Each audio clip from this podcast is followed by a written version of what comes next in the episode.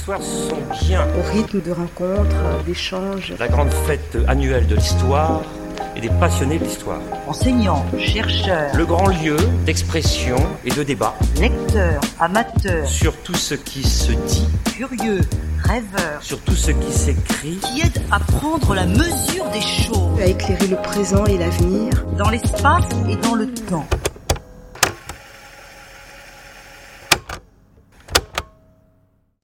Eh bien, mesdames, messieurs, chers amis, les organisateurs de ces rendez-vous veulent certainement faciliter les choses en proposant le sujet le plus général qui soit, pourquoi faire de l'histoire aujourd'hui.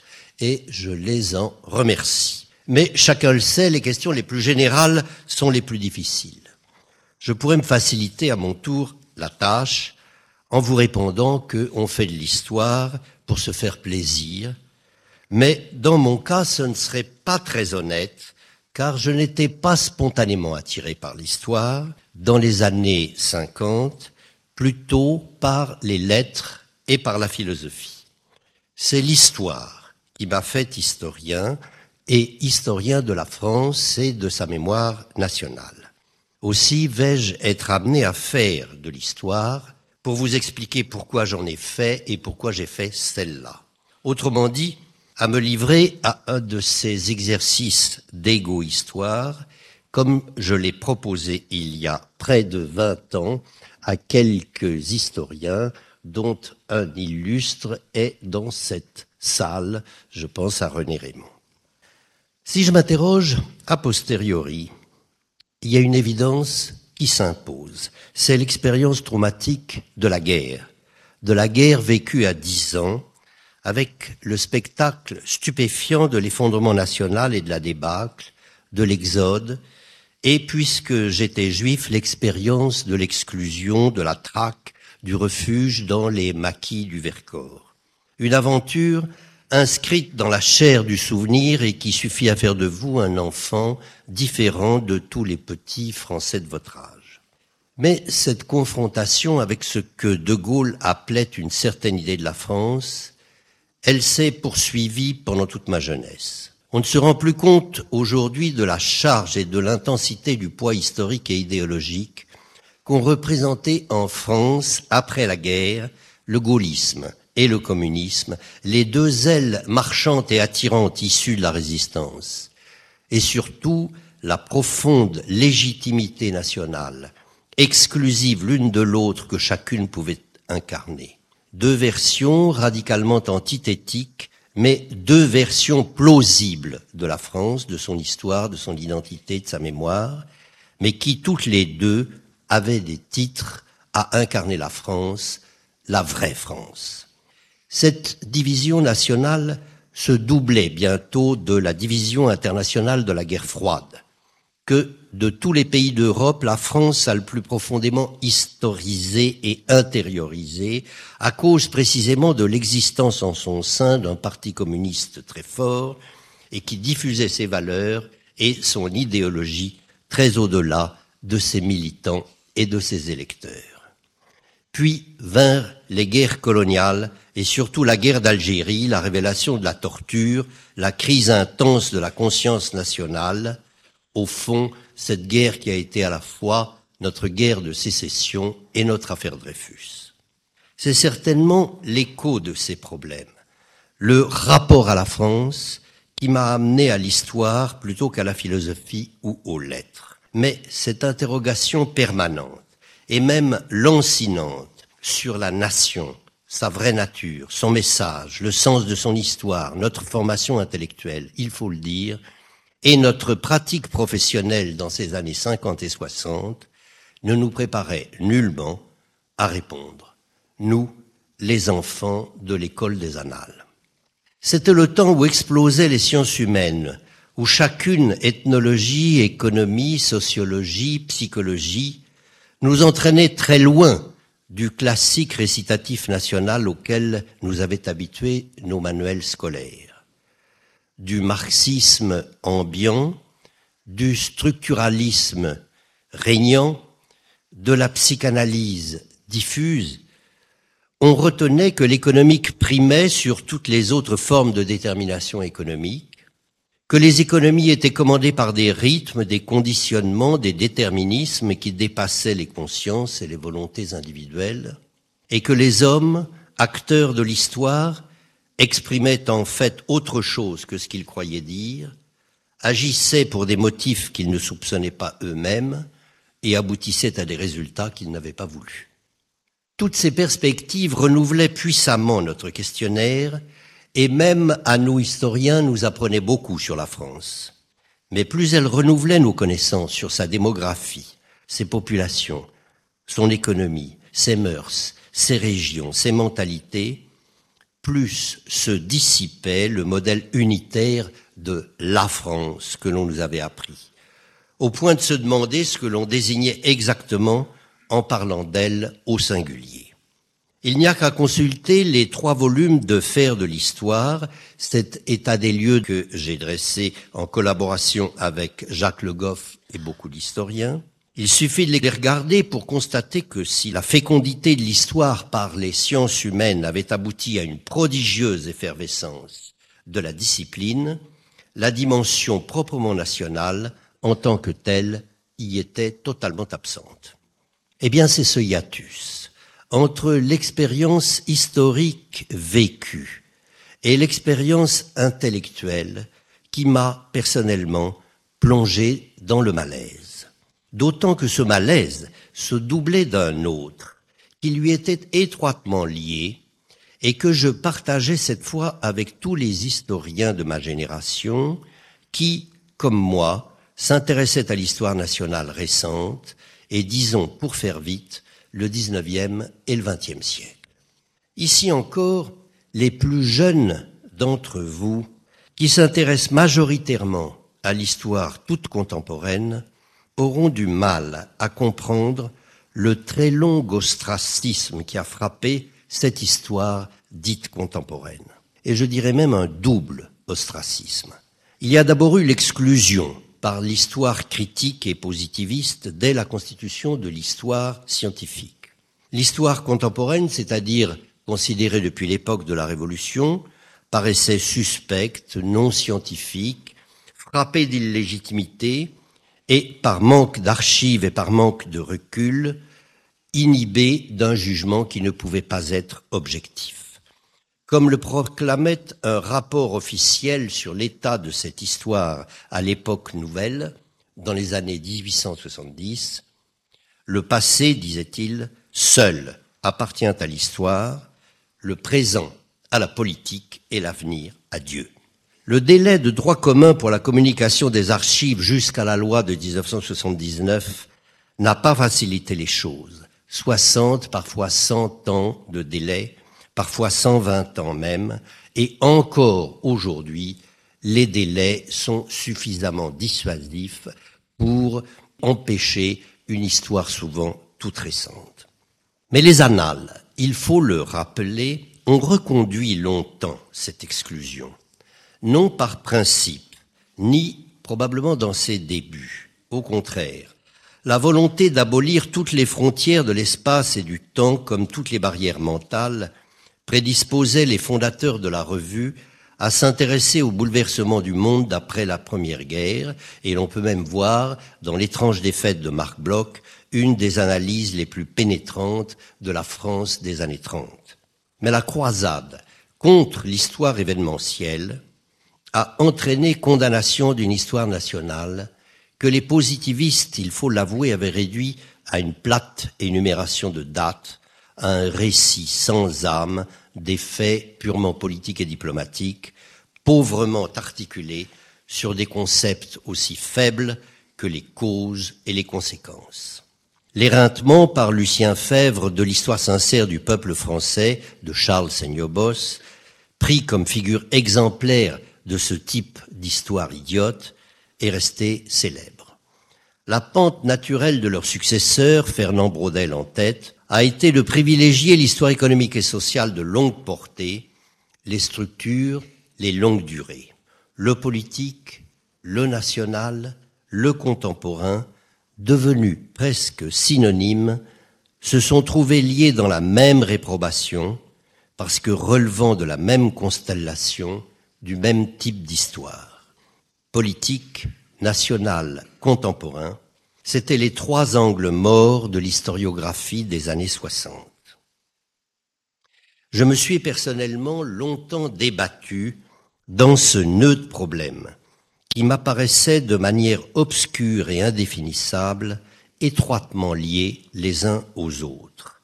La clé de l'un devait être en même temps la clé de l'autre. Il était clair, en effet, que la dimension politique n'était ni une simple superstructure au sens marxiste, ni une affaire de pouvoir, mais la forme même de l'être ensemble.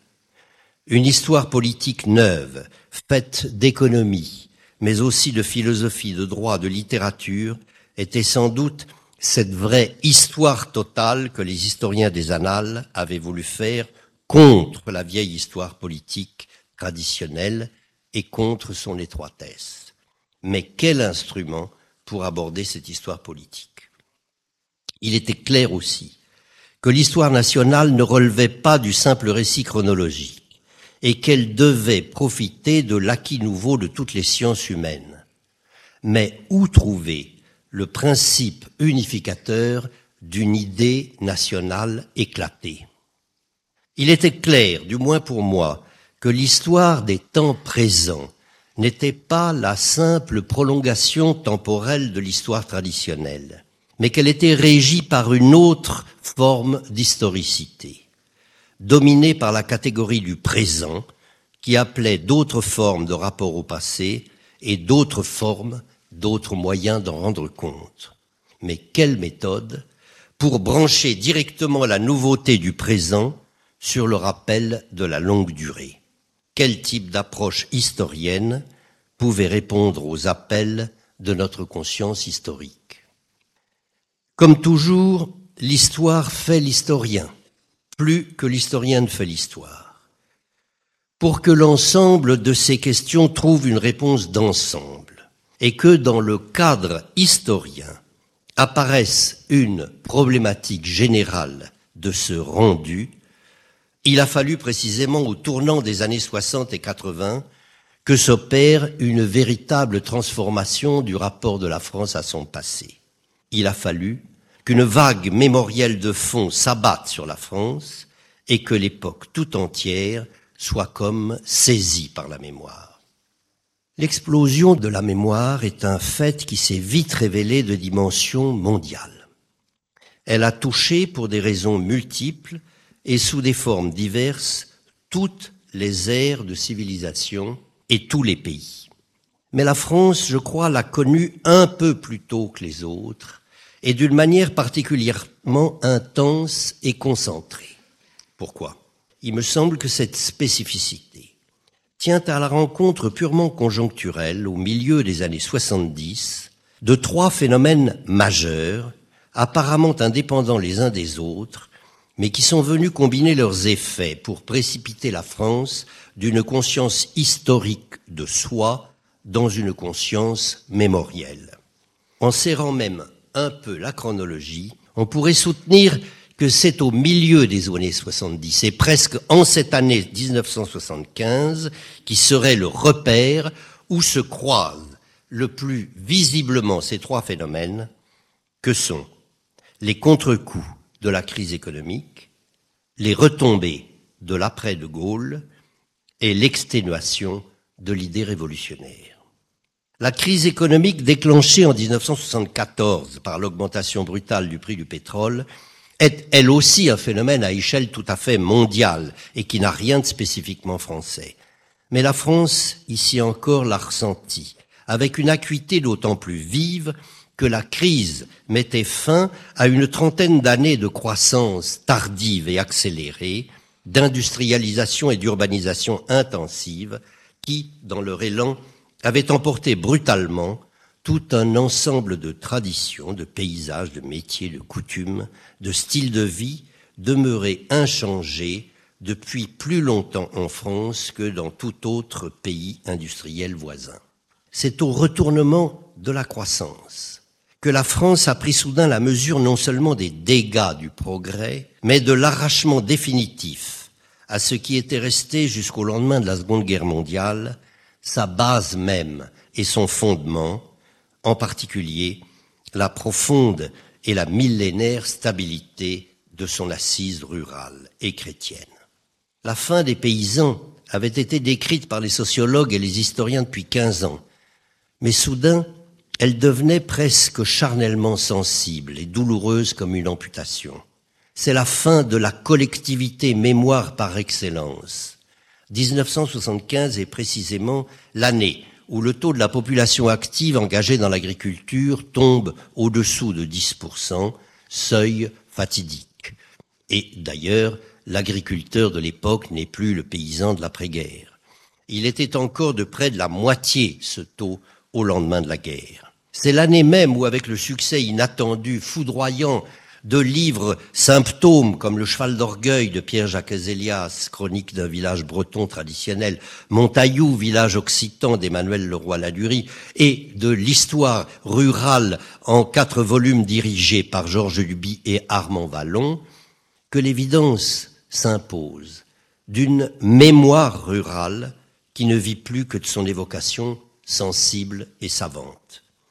La fin du rural, accompagnée bientôt de la fin de la messe en latin, c'est véritablement la rupture du lien ombilical qui rattachait encore la France à ce que l'historien Jacques Le Goff a appelé son long, son très long Moyen Âge, et qui allait d'ailleurs favoriser dans le grand public le succès grandissant que l'évocation du Moyen Âge et de ses monuments n'ont plus cessé de connaître depuis. Si j'avais un peu de temps, j'ajouterais que ce réenracinement lointain de l'imaginaire, il n'est peut-être pas interdit de penser que l'avait renforcé précisément en 1974 l'accession à la présidence de la République de Valéry Giscard d'Estaing. Quel type de France profonde par rapport à ses autres concurrents, à Marchais, à Mitterrand, à De Gaulle, représentait ce jeune et brillant économiste de la grande bourgeoisie, européen de cœur, partisan d'une décrispation de la vie politique et qui annonçait son septennat sous les signes de changement, c'est-à-dire de la modernisation. Il est probable que les débuts fringants de la nouvelle présidence, d'allure si délibérément technocratique et parisienne, ne sont pas étrangers à cette plongée dans les profondeurs perdues et retrouvées où les Français se sont allègrement engouffrés et dont les remontées allaient apparaître en surface à la surprise générale en 1980 lors de l'année que le président de la République lui-même avait proposé de consacrer au patrimoine. D'autant que l'arrivée de Giscard d'Estaing, en marquant dans tous les domaines une rupture avec la tradition gaulliste, a certainement contribué à exalter les effets de l'après de Gaulle, second phénomène de grand empereur. Effets nombreux, aussi puissants que insidieux, et loin peut-être d'avoir encore été exploré comme il le mériterait. Sur la réinterprétation du passé national, ces effets du l'après de Gaulle se sont traduits, pour les distinguer très schématiquement, sur trois longueurs d'onde. À très court terme, la mort du libérateur en novembre 1970 a immédiatement déclenché, chacun le sait, la fin du monopole de la version résistentialiste de la guerre, imposée dès la libération de Paris par le général de Gaulle, selon laquelle tous les Français, à l'exception d'une poignée de traîtres et se seraient dressés contre l'occupation allemande. Trois signes sont généralement invoqués qui marquent les débuts de la remontée de, de ce souvenir noir de la France vichiste, devenu avec le temps ce passé qui ne passe pas. Les réactions indignées des associations de résistants à la grâce accordée par le président Pompidou aux miliciens Touvier en 71, le film interdit de diffusion de Marcel Ophuls, Le chagrin et la pitié en 72, qui présentait une France peu héroïque, et la traduction en français du livre de Robert Paxton, La France de Vichy, 73, qui tranchait avec l'historiographie officielle. À plus long terme, le post-gaullisme a représenté la reprise d'un passé plus profond. Au vu de la survie des institutions de la Ve République, que l'on avait d'abord cru tailler sur mesure pour le général, Et quand François Mitterrand, leur plus grand adversaire quand il était dans l'opposition, les a adoptés sitôt son arrivée au pouvoir, le pressentiment s'est confirmé dans la conscience nationale que le général de Gaulle avait gagné son pari historique, le rééquilibrage des institutions que la chute de la monarchie absolue avait altéré depuis la Révolution. Un pressentiment que François Furet, par exemple, traduisait en 1978 par la fameuse formule de son livre Penser la Révolution française, la Révolution française est terminée. Du même coup, c'étaient les deux siècles derniers qui se trouvaient réinsérés dans la longue durée et dans la continuité de l'État-nation. Une réévaluation positive s'amorçait de tout le passé monarchique, et contre toute attente, l'improbable millénaire Duc Capet en 1987, que Laurent devant moi a fort bien étudié, avait, avant le 1500e anniversaire de Clovis en 1996, le succès même de ces manifestations allait se révéler comme un succès populaire sur le thème La France à Milan. Plus généralement encore, je crois que la montée au zénith de la dernière des grandes figures de la nation a valu rafraîchissement de la galerie tout entière. L'on ne peut pas ne pas mettre en rapport la revalorisation du grand homme avec ce retour en force de la biographie historique, genre florissant ces dernières années après un si long ostracisme. Et plus profondément encore, avec une sensibilité renouvelée des Français à une certaine idée de la France, c'est-à-dire non plus seulement son histoire, mais ses paysages, sa cuisine, ses terroirs, ses traditions une sensibilité qui expliquait à coup sûr la montée en flèche de l'extrême droite et du Front national de Jean-Marie Le Pen, mais qui s'exprimait aussi à gauche par une relégitimation du souci de la nation, réalité sur laquelle on se plaisait à souligner à la faveur du déclin de l'idée révolutionnaire que le marxisme avait achoppé. C'est là le troisième phénomène moins saisissable, mais d'importance peut-être plus grande encore, qui a puissamment contribué à remodeler l'attitude des Français à l'égard de leur propre passé. L'effondrement intellectuel du marxisme, le discrédit radical jeté sur l'Union soviétique de l'époque, le déclin rapide du Parti communiste en France, qui mobilisait encore quelques années avant jusqu'au quart du corps électoral, la chute de son rayonnement sur une grande partie de l'intelligentsia française sont l'effet majeur de ces années-là. Pour compléter le tableau, 1975 est encore l'année qui voit l'énorme succès de la traduction de l'archipel du Goulag de Solzhenitsyn. Ici aussi, le phénomène dépasse de beaucoup le cadre national. Mais l'existence d'un parti communiste particulièrement fort et particulièrement stalinisé lui a donné un relief intense.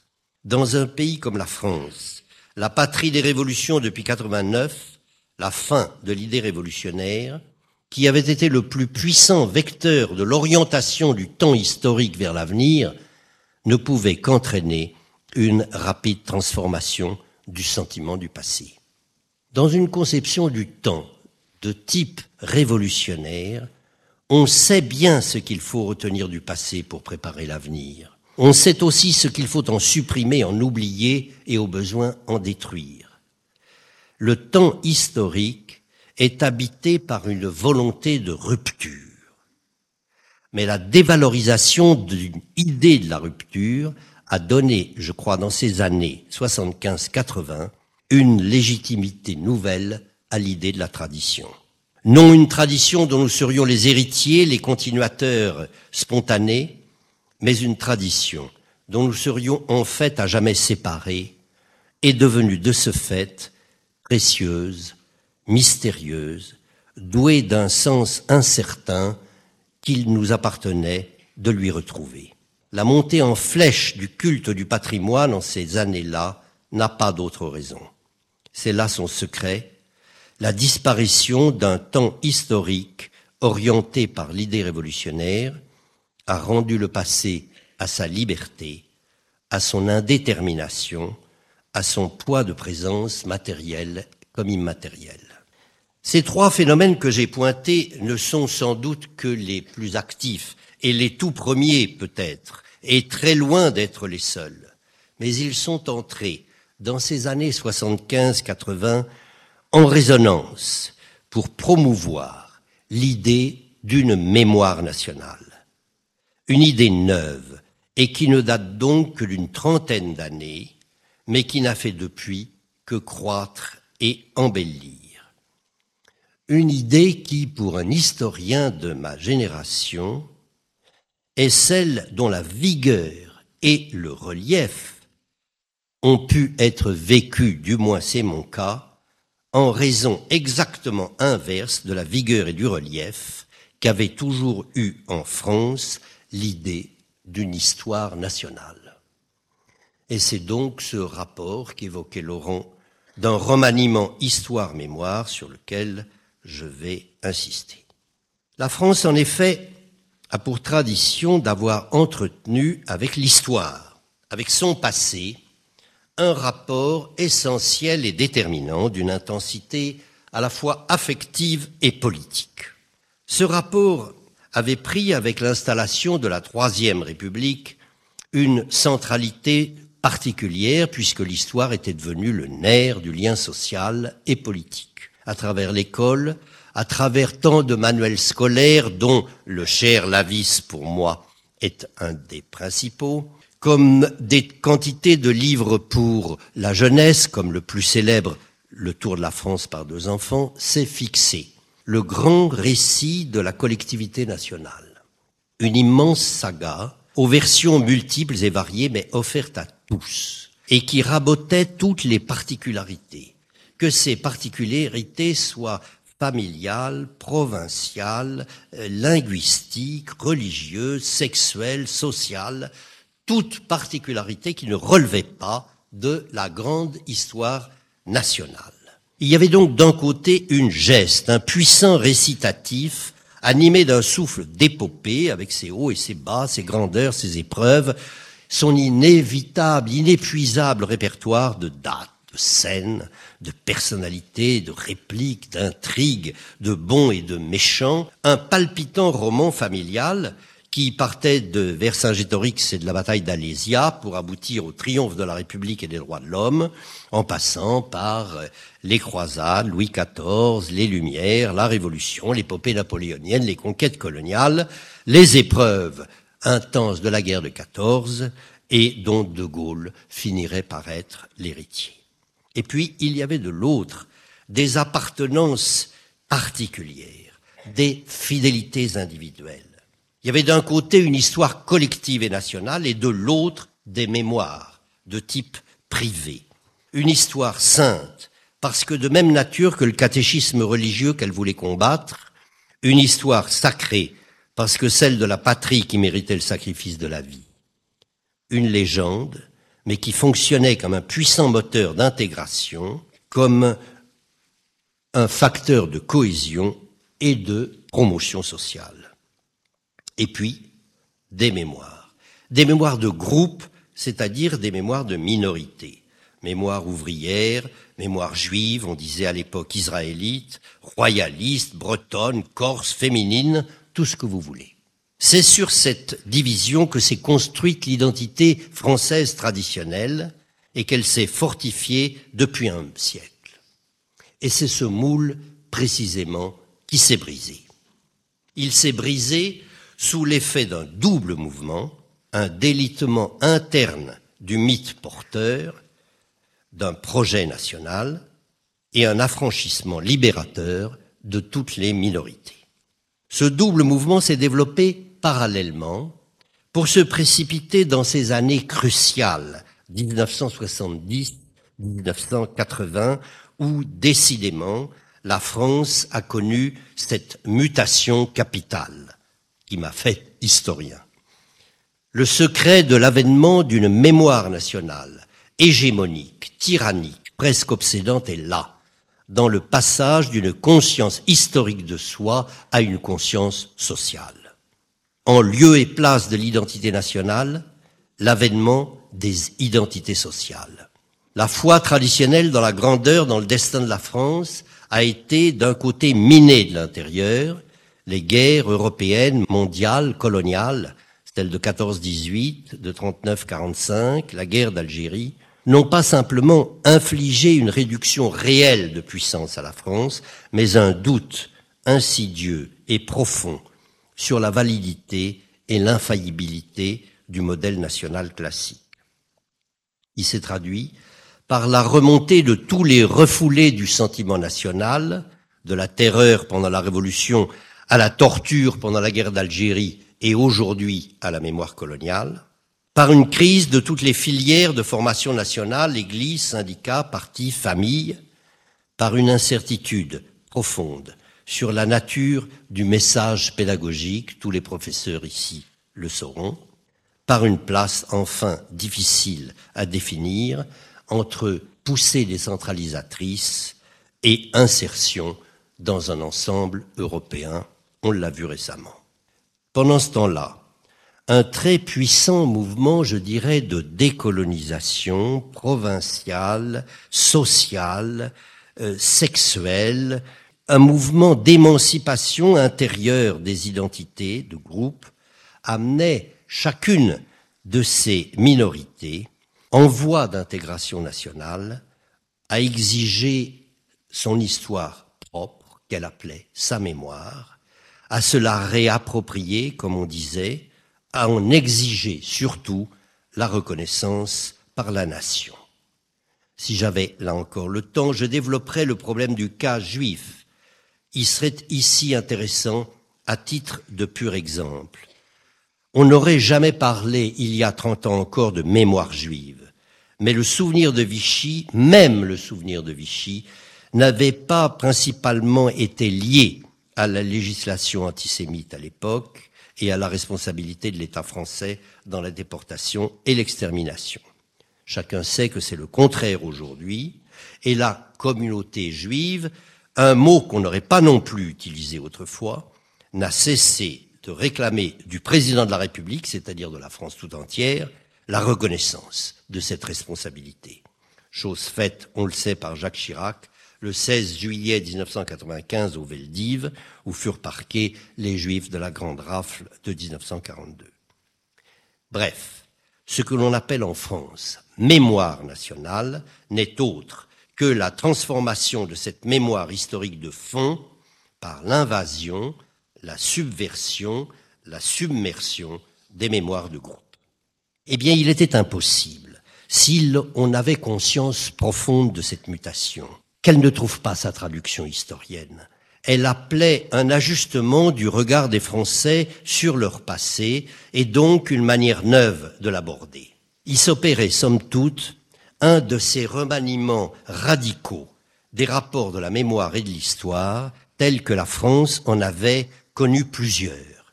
Chaque fois qu'une perception nouvelle du passé avait provoqué une manière inédite d'en rendre compte on pouvait, il me semble, en compter déjà trois depuis l'apparition d'une conscience historique moderne, tous liés à un choc profond de la nation.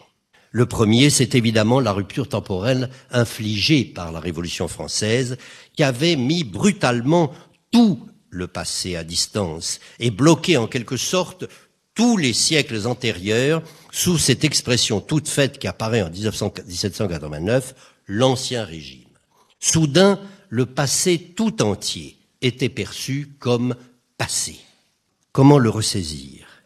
Cette ressaisie du passé avait à l'époque pris beaucoup de formes, mais la principale avait été la collecte acharnée, passionnée des mémoires, où l'on avait vu la seule plongée directe susceptible de faire revivre ce passé, et dont la seule réunion l'enfilade constituerait la seule histoire vraie.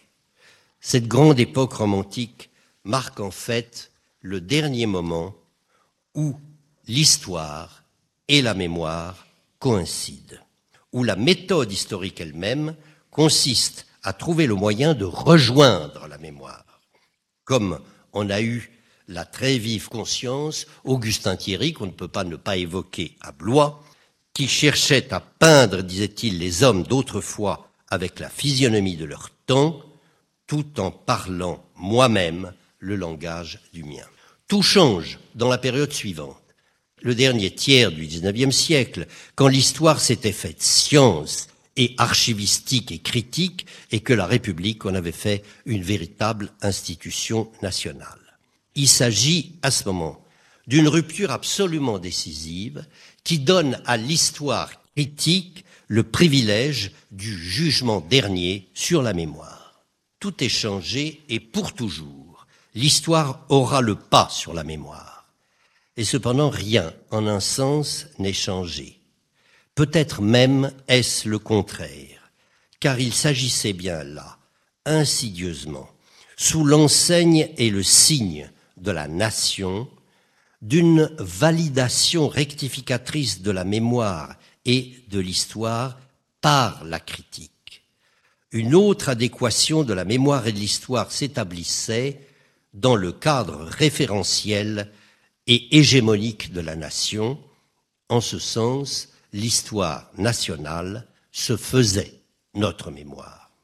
Troisième moment, dans la crise des années 30 se met en place un rapport extrêmement nouveau de l'histoire et de la mémoire. Crise à la fois idéologique avec la naissance des totalitarismes, crise économique qui a fait passer au premier plan les préoccupations sociales, crise politique et nationale avec les premiers dysfonctionnements graves de la démocratie parlementaire. C'est d'ailleurs très exactement à cette date, 1929, que Lucien Fèvre et Marc Bloch fonde, coïncidence symbolique, la revue Les Annales, point de départ du mouvement qui marque avec éclat le moment où l'histoire va cesser brutalement et même agressivement de coïncider avec la mémoire de la nation. Pour ce faire, par le recours à l'économie, à la sociologie, à la démographie, à la linguistique, un savoir de la société sur elle-même.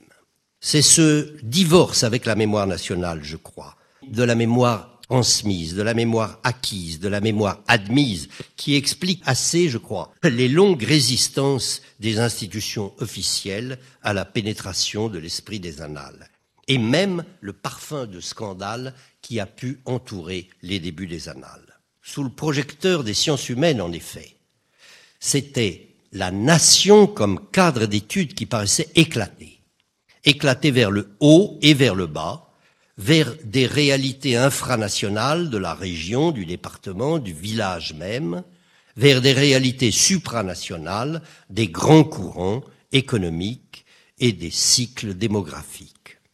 Bien pis, la mise en évidence de structures qui enserraient la vie des hommes et des peuples comme dans des prisons dont ils n'avaient même pas conscience, désubjectivisait très profondément et gravement une tradition nationale vécue, avec laquelle chacun pouvait s'identifier. Plus grave encore, l'irrécusable vérité scientifique des moyennes, des statistiques, bousculait l'évidence de la tradition vécue, et même souvent en prenait le contre-pied. Vous croyiez vivre avec l'idée que la révolution était née de la misère? Eh ben non, elle est née de l'enrichissement du XVIIIe siècle. Voyez les chiffres. Vous pensiez que Voltaire et Rousseau avaient été origine intellectuelle de la Révolution Eh bien non. Faites la statistique de bibliothèque et de ce qui se lisait au XVIIIe siècle, et vous verrez que la production livresque montre le poids écrasant de tous les livres de religion. Et ainsi de suite. Ce divorce entre l'histoire et la mémoire nationale, je crois qu'il a paru encore relancé dans les années 60 à l'enseigne de la nouvelle histoire, par deux phénomènes capitaux de l'après-guerre qui ont combiné leurs effets pour transformer la conscience nationale et son rapport au passé. Ces deux phénomènes, c'est bien évidemment la décolonisation d'une part et la croissance économique de l'autre. La décolonisation a confronté la raison occidentale à d'autres types de cultures, de civilisations, de mentalités, et la croissance économique a éloigné tout notre passé vers une étrangeté sans retour. Elle a établi le besoin d'histoire sur le sentiment de la perte, de la coupure, de la séparation définitive. L'ethnologie, structuralisme, le relativisme lévi-straussien ont joué à ce moment-là, pour moi au moins, un rôle déterminant. L'histoire était jusque-là l'opération intellectuelle qui consistait à supprimer la distance qui nous séparait du passé. Elle se mit soudain à devenir l'opération qui mettait en relief cette distance. Les deux phénomènes de la décolonisation et du décollement économique ont contribué à faire de l'histoire, au lieu d'une continuité de nous-mêmes à travers le temps, la reconstitution de nous-mêmes comme autres, une histoire des différences, non plus des ressemblances et des similitudes. L'histoire dite des mentalités, qui a dominé en France les années 60 et 70, a été en ce sens la reconstitution savante, indirecte, par documents courbes et statistiques interposés de mémoire morte. C'est à une récomposition d'un type encore différent qu'il m'a semblé que nous assistions il y a une vingtaine d'années. Elle était commandée par l'avènement d'une mémoire généralisée. Le mécanisme essentiel en était ce qu'il était convenu d'appeler l'accélération de l'histoire, c'est-à-dire la disparition de plus en plus rapide de toute chose et l'entrée dans un futur de plus en plus incertain. La condamnation à la mémoire vient de l'obscurcissement de l'avenir qui s'est surajouté à l'obscurcissement du passé dont nous sommes à jamais coupés. Nous ne savons plus où nous allons et du même coup, nous ne savons plus d'où nous venons. C'est en effet autrefois la claire vision de l'avenir et de ses fins, que ce soit une restauration, un progrès indéfini, une forme de révolution, qui nous dictait ce que nous devions retenir du passé pour préparer cet avenir. Cette anticipation spontanée de l'avenir a disparu comme l'appréhension naturelle du passé. Et du même coup, voici notre présent acculé à la mémoire, c'est-à-dire au fétichisme de la trace, à l'obsession historienne, à l'accumulation patrimoniale, à la dilatation à l'infini des expressions de la vie nationale, mais non plus seulement son histoire, ses paysages, ses traditions, ses cuisines, ses productions disparues, tout à la fois.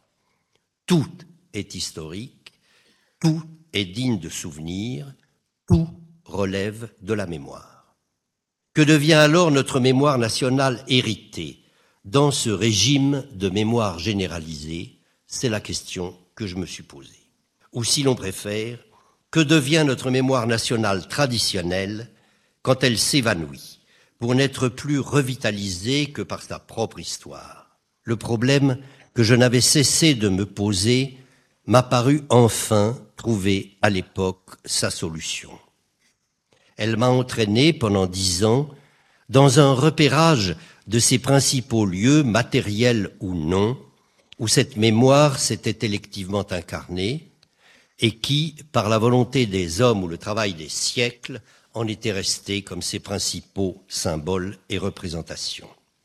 C'est ce vaste inventaire qui a abouti, avec le concours de près de 120 historiens, aux sept forts volumes que certains d'entre vous connaissent des lieux de mémoire, où quelqu'un comme Jacques Le Goff a bien voulu voir non pas une histoire de France au sens traditionnel du mot, mais l'histoire dont la France avait à l'époque besoin. Et c'est ici évidemment que pour conclure, je voudrais, il en est bien temps, essayer de répondre d'un mot à la question qui m'était posée.